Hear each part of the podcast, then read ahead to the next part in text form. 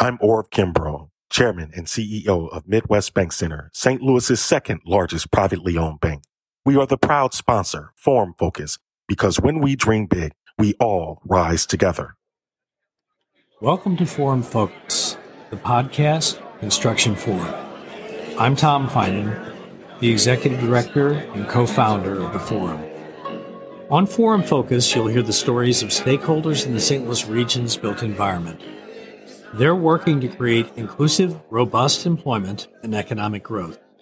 Forum Focus is diverse, it's unbiased, and it's civil.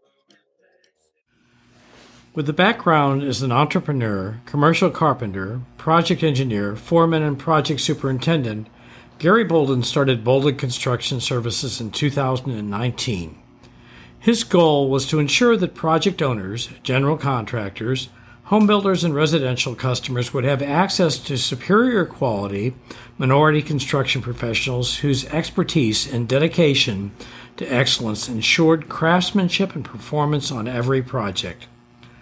Bolden Construction Services capabilities include construction management, rough finish carpentry, metal stud framing, drywall installation, insulation application, acoustical ceilings, and renovation. A native of East St. Louis, Gary Bolden holds an associate degree in construction carpentry from Southwestern Illinois College and a Bachelor of Arts in Construction Management from the National Labor College. His 26 plus years of field and professional experience, eye for detail, and passion for construction have helped him develop a strong company for either subcontractor or prime opportunities on a variety of projects. Please listen to our interview with Gary Bolden. I saw that you've been in the Carpenters Union for your entire career. 26 years. I still carry the card. I don't think I'm going to ever let that card go. Work too hard for it. You went to Lincoln High School. Where did you grow up? I was born and raised in East St. Louis. How hard was it to get into the union? It wasn't hard to get in. Okay. Uh, the hard part is staying in. Okay. You know, uh, I heard Ronnie talking on the one of your podcasts uh, today. I went back and listened to that, and like he said, you know, I, when I came in, I didn't even know how to re- read a tape measure. Mm-hmm. I knew nothing about building, measuring, or anything. I just had a, a a passion for construction since I was a kid, but I didn't know how to get in.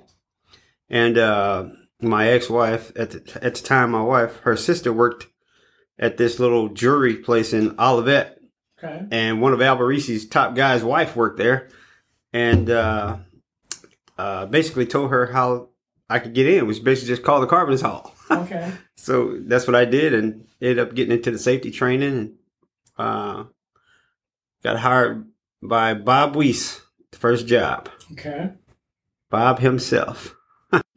Prior to joining Weiss Drywall, Gary Bolden worked for one of our region's largest contractors.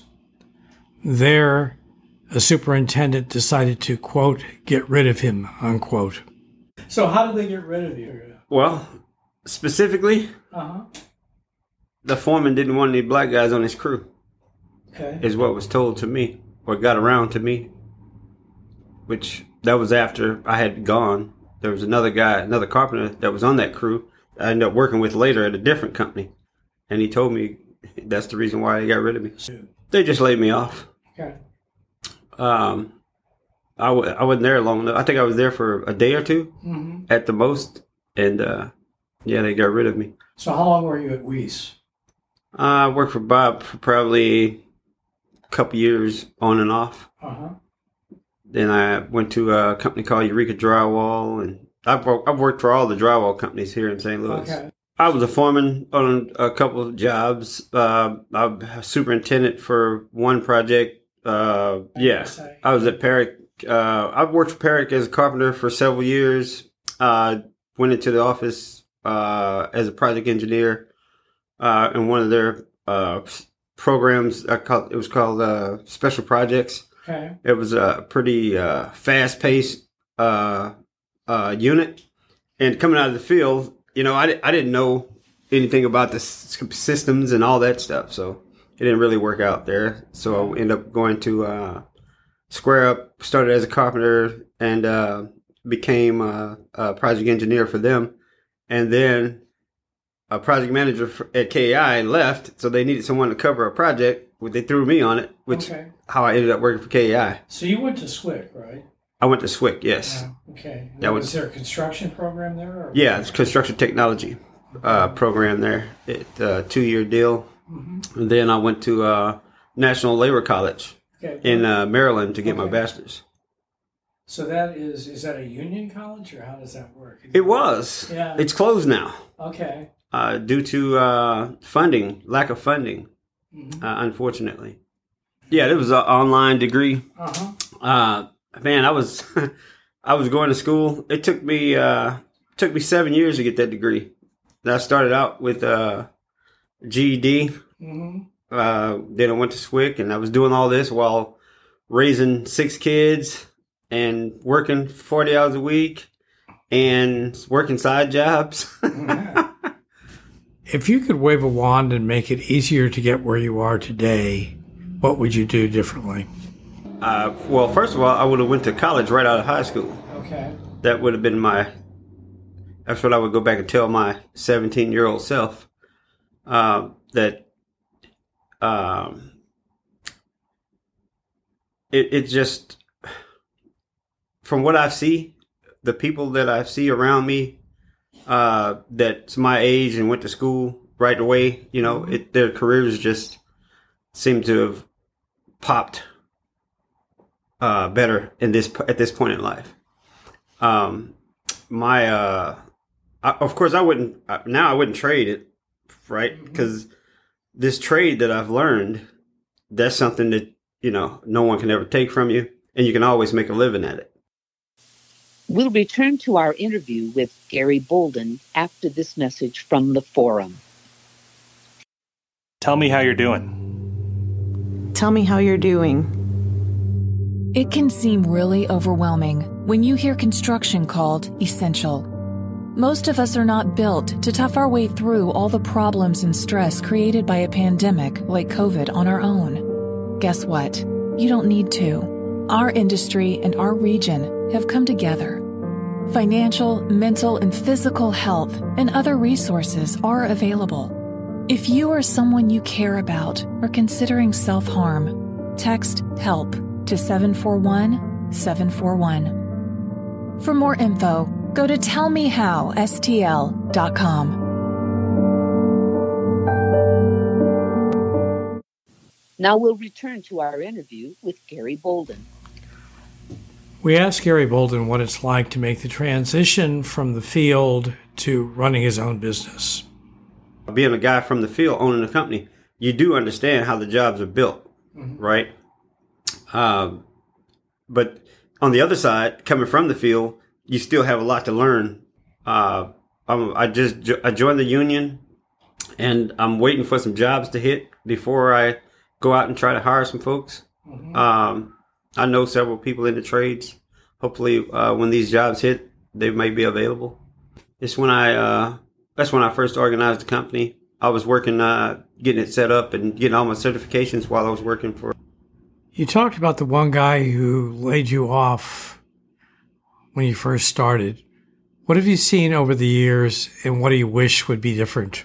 It's, it seems that uh, when these guys come into the field, these young African Americans, frankly, come into the field, uh, it's a pursuit to push them out. And, you know, now, these guys have to understand that you need to show up on time. Mm-hmm. You need to be prepared to work. You need to listen, right? Mm-hmm. And you need to be picking up what you what they're what people are teaching you. Right. Uh, and you know, being on your phone and doing what you want to do is not Yeah. is not how it works, right? That's that's the Uh-huh. on the other side. That's they these guys need to understand that. But uh, as uh, as another thing Ronnie was saying, you know, these owners they have to uh, they have to get this message down to the field, you know, to their guys in the field. If if you want to, if they want to get this minority level, these minority levels up and sustained, right? Then they're going to have to change some practices out in the field. You know, change some attitude somehow. Well, well, uh, number one, based on you know, th- for the company, what's their workload, right? Right. If you don't have the work, then obviously you can't keep uh, uh, a huge workforce. But uh, for these people that's coming, these young folks that's coming through the program, through the apprenticeships, I don't know how exactly to go about it, but it is important to keep these people working and get them through their apprenticeship, you know, to get their hours in, to get their experience in. Because a lot of times what happens also is when these guys journey out, you know, you might be working for a contractor and all he has you doing is wall protection for for two years. Per, you know, just hypothetically saying. Well, when you return to journeyman, you know, all you know how to do is wall protection. Nobody wants to hire you. Nobody wants to keep you because that's all you can do. If you get thrown on doors, frames, and hardware, and you're a journeyman and you don't know what you're doing, that they're more likely not going to keep you around. So, uh, I think uh, uh, one of the ways to fix that is to have these apprentices going through different cycles or different uh, uh, uh, parts of the uh, install and services. You know, if you're an interior guy, you gotta you gotta do drywall, metal framing. You gotta do ceilings, right? You gotta do, do doors, frames, and hardware. You gotta do cabinets and uh, wood, arch- architectural wood, hanging panels. You know, things like that. Instead of sticking on one thing, you know. I remember when I was working for uh, um, I think that was Weiss down at the stadium. We had these Tectum panels. They was five foot by four foot panels, right? The, and if you look up the, at the top of the, the stadium, you, the numbers that go around there, those big numbers, that's what all those numbers are on those Tectum panels. Well, I was, they had me packing those panels up there, you know, and I'm feeling kind of upset because I'm like, you got three other apprentices here. Why, why, why am I the only one packing these things up here? You know, but um, those are the type of situations where you, you don't really get to learn a variety of things. Uh, I would say they, you know, they need to go contractor to contractor because another thing, if you work your whole apprenticeship with one company, and you're you're stuck doing the, that individual thing that I'm mm-hmm. talking about doing, Right. you don't know how to do anything. Right. Nobody's going to hire you, and nobody knows you. Right.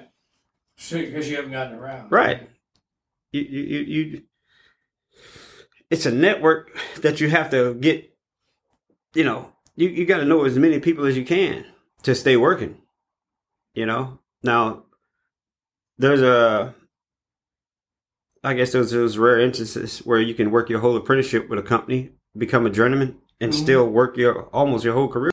I think the greater possibility is you work for this guy, you know, like you said, for eight weeks or six months, whatever, and he don't have anything else for you. You don't know anybody. You're gonna be sitting. That's what happened to me my first year in. I didn't know anybody.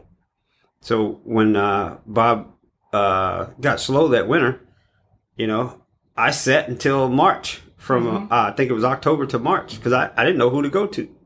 We asked Gary how he felt about the state of the industry today. Was it better than when he started?